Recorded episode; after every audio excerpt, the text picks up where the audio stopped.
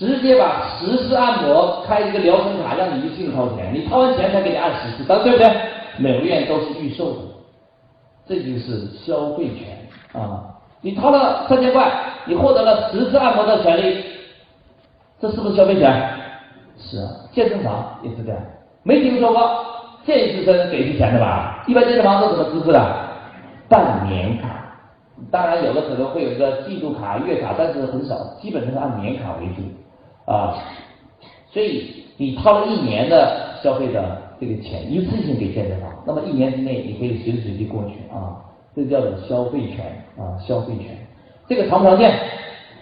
非常常见啊。但是我说实话，大多数美容院把健身房也把一般的地面店啊，还是什么网店之类的，你对消费权的让步没有深度研究过。啊，我看我今天时间，我有时间的话，我下午我给你讲套真正的消费融资的体系，你听完就知道啊，得这么融啊！你们原来做法全错了啊！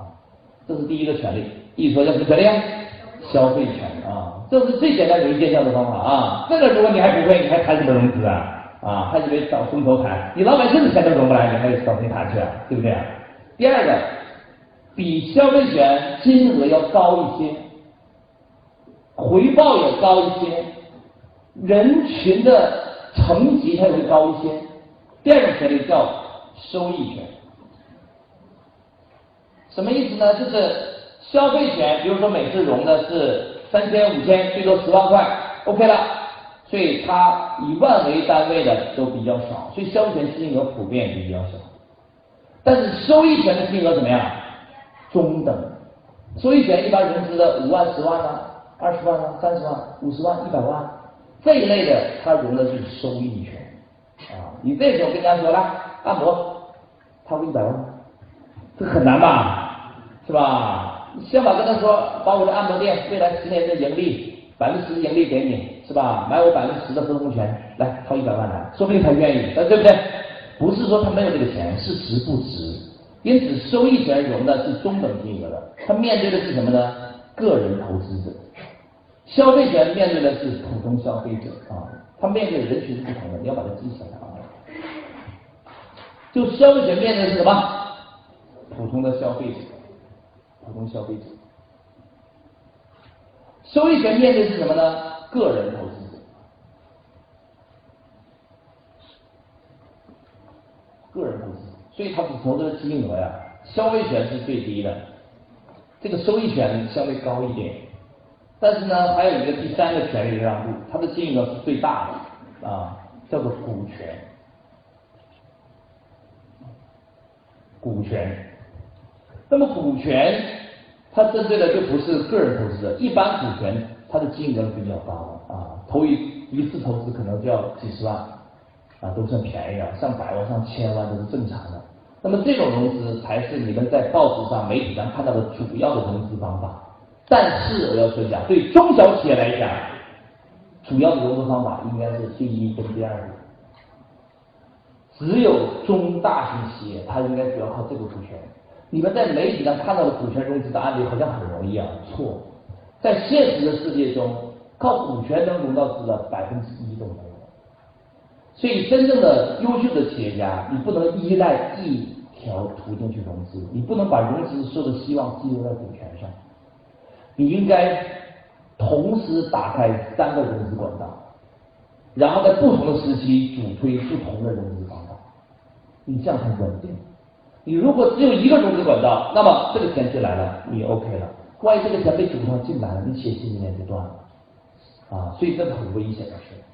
因此，我们的实践经验是要打开几条融资管道，打开三个。嗯，这一般书上你看不到啊。因为我讲的是我实践出来的知识，最接地气的知识。啊，所以股权融资是面对的叫机构投资者，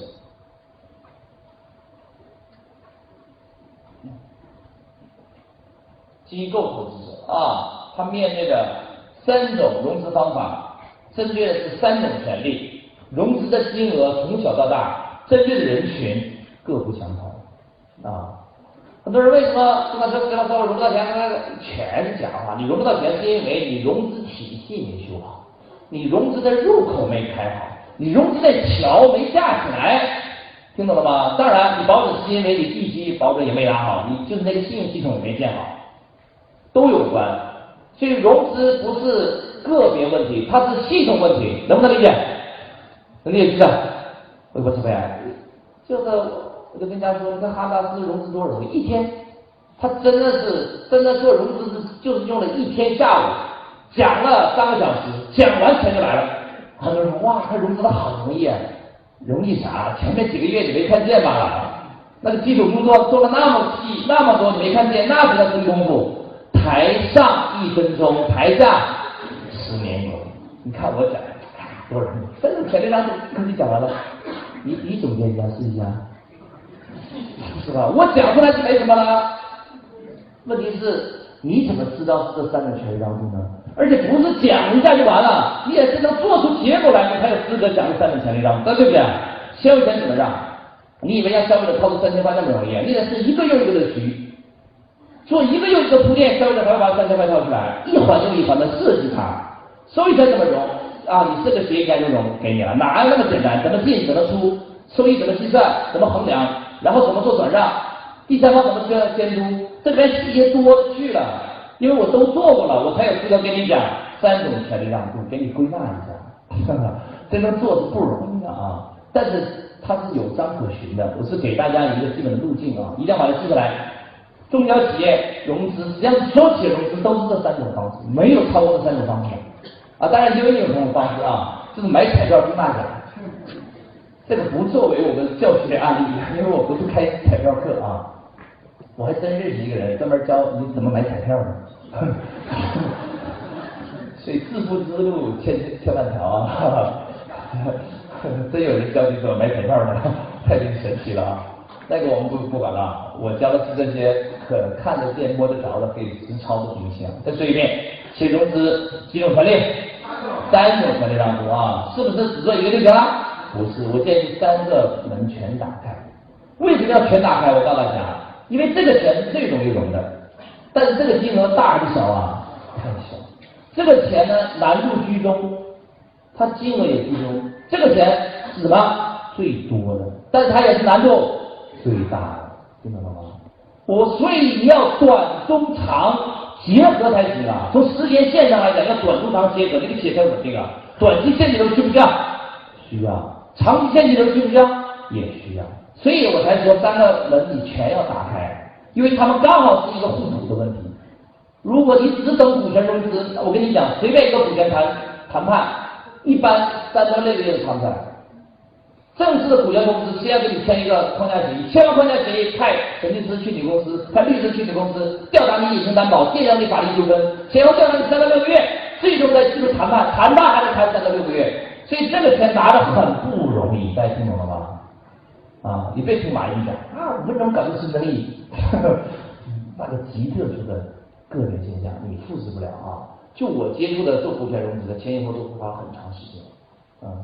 除非你的项目极好，那极好的话，那也重道理讲啊，咱们不要追求极个别现象。所以我再强调一下，三个权利怎么样？这个这个融资入口要怎么样？同步打开，缺一不可，要同时打开。